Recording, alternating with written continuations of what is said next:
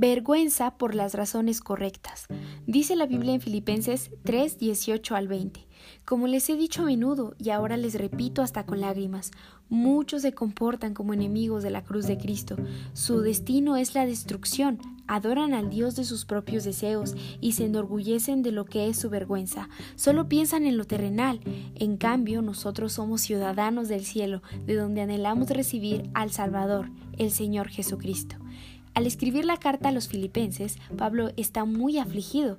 Le preocupan en gran manera todos aquellos que se comportan como enemigos de la cruz de Cristo, y a continuación cita las razones por las que son llamados así. En un sentido inverso de esta oración, podemos decir que el apóstol nos da la pauta para no caer en esta terrible categoría. Si no adoramos al Dios de nuestros propios deseos, ni nos orgullecemos de aquello que debería avergonzarnos, y dejamos de pensar en las cosas de esta tierra, tenemos garantizado que no nos convertiremos en enemigos de la cruz.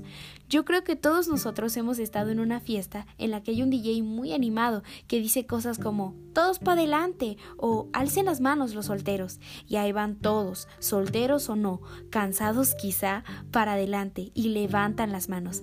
Nadie siente el más mínimo bochorno, no les preocupa quién pueda verlos o juzgarlos. Ayer mi ciudad se sumó al Día Nacional de Oración. Fuimos muchos los que nos congregamos en un lugar céntrico para orar. El espacio que ocupamos estaba rodeado por gradas y había una gran explanada.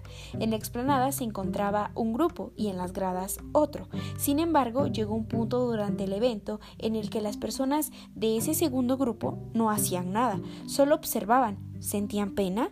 No lo sé, Dios lo sabe, pero lo cierto es que muy seguramente si el contexto fuese distinto y el DJ de la fiesta dijera ¿Dónde está el grito de las mujeres?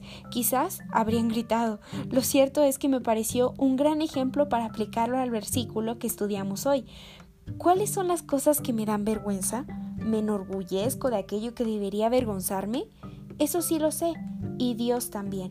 Tal vez hemos pasado ya tanto tiempo aquí que nos acostumbramos mucho a esta tierra y pensamos solo en las cosas que tienen que ver con lo material y lo superficial.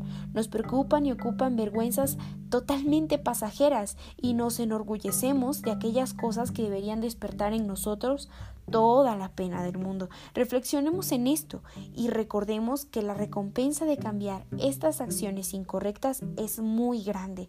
Recibiremos la ciudadanía celestial y compartiremos con Cristo la eternidad.